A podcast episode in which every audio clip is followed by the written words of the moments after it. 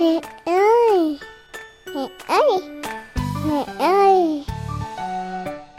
Eva là mẹ.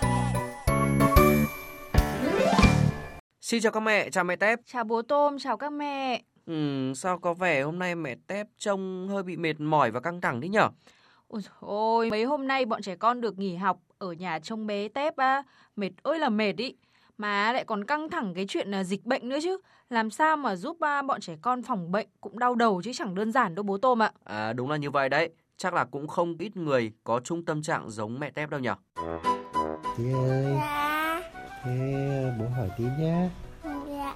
Thế hàng ngày nếu mà tay chân tí bị bẩn thì tí phải rửa bằng cái gì? Rửa tay bằng xà phòng lai bôi ạ. Đúng rồi. Thế tí thích đi taxi hay thích đi xe buýt? Thích đi xe buýt ạ. Đi xe buýt con phải làm gì? Khẩu trang. Vì sao con lại phải đeo khẩu trang? Em đi xe công cộng nhiều virus vi khuẩn. Mọi người mà chuyển virus cho con thì con ho sụ sụ. Mấy hôm nay, mỗi khi ngồi chơi với cậu con trai 4 tuổi, anh Tạ Văn Xuân ở Hà Nội lại đặt ra những câu hỏi để kiểm tra kiến thức phòng bệnh của con.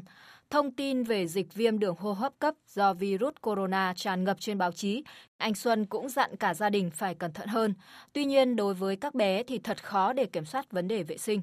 Trong quá trình các cháu ở nhà thì cái việc là người quen đến thường là vồ vập, ôm, hôn để thể hiện cái tình cảm. Cái thứ hai nữa thì việc các cháu sờ rồi là cầm các cái bề mặt tiếp xúc, đất, cát rồi đồ chơi các thứ, sàn nhà. Cho nên là những cái này là một trong những yếu tố truyền bệnh, khả năng viêm nhiễm rất là cao.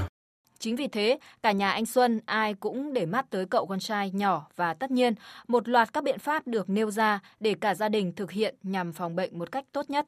Tại gia đình thì phải làm tốt cái việc khi ra ngoài tiếp xúc ở nơi công cộng thì đeo khẩu trang. Về gia đình thì thực hiện rửa tay bằng xà phòng diệt khuẩn, tránh lây lan cho các cháu.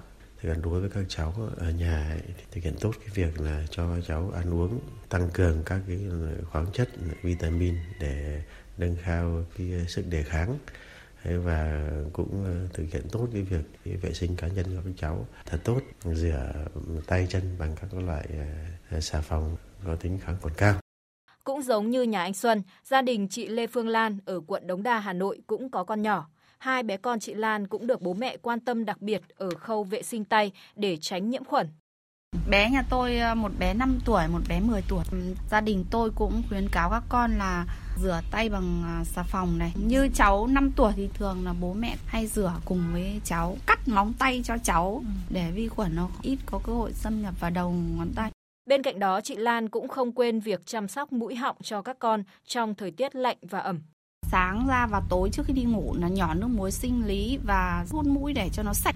Nhà tôi thường có một cái loại nữa là loại Otelin, tức là giúp để thông mũi, để chống viêm mũi cho cháu. Cập nhật tình hình diễn biến của dịch bệnh, tìm hiểu các biện pháp phòng tránh bằng phương pháp dân gian hay cho các bé ăn uống đầy đủ dinh dưỡng để nâng cao sức đề kháng cũng là những cách các bố mẹ giúp bé phòng chống dịch bệnh trong giai đoạn này.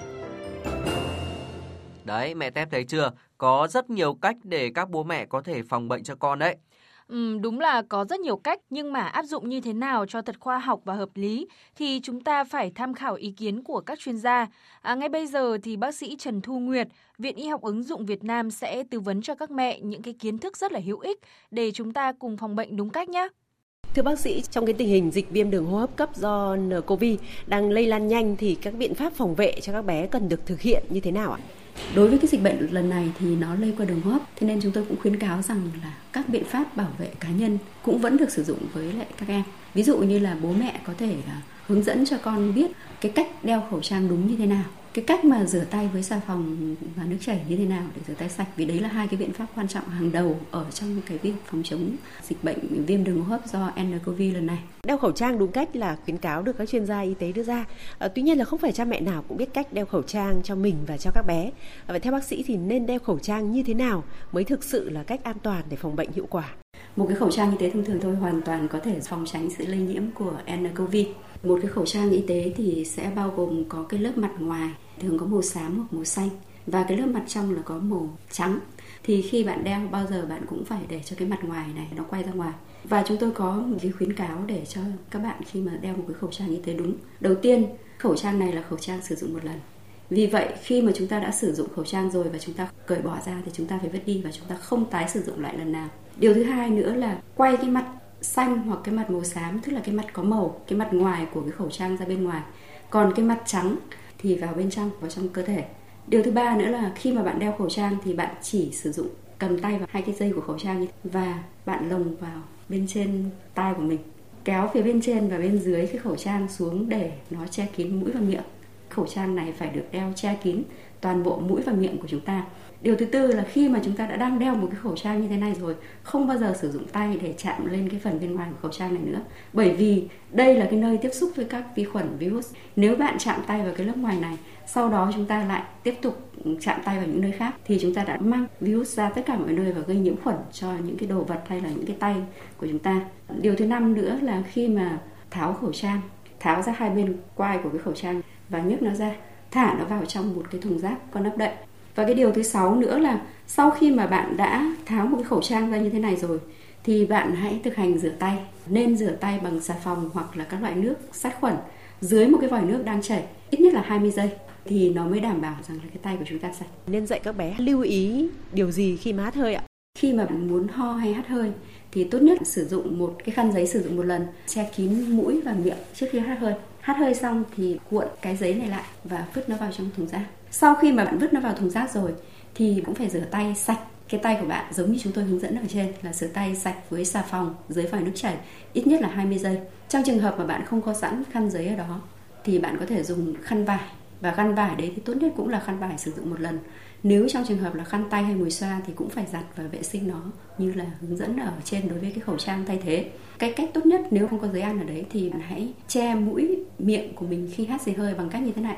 Đặt tay vào bên vai đối diện và chúng ta sẽ hắt xì hơi vào trong ống tay áo. Và cái ống tay áo này là rất là ít khi tiếp xúc với lại những người khác.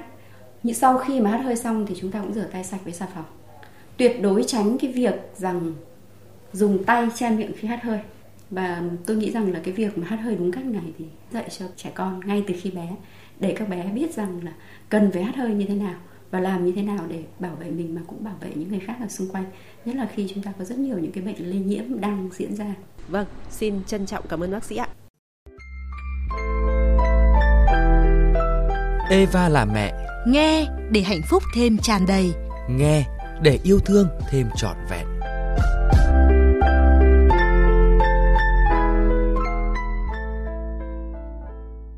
Đấy, như là chuyên gia khuyến cáo thì việc phòng tránh vi khuẩn, diệt khuẩn là một trong những biện pháp chủ lực để phòng bệnh.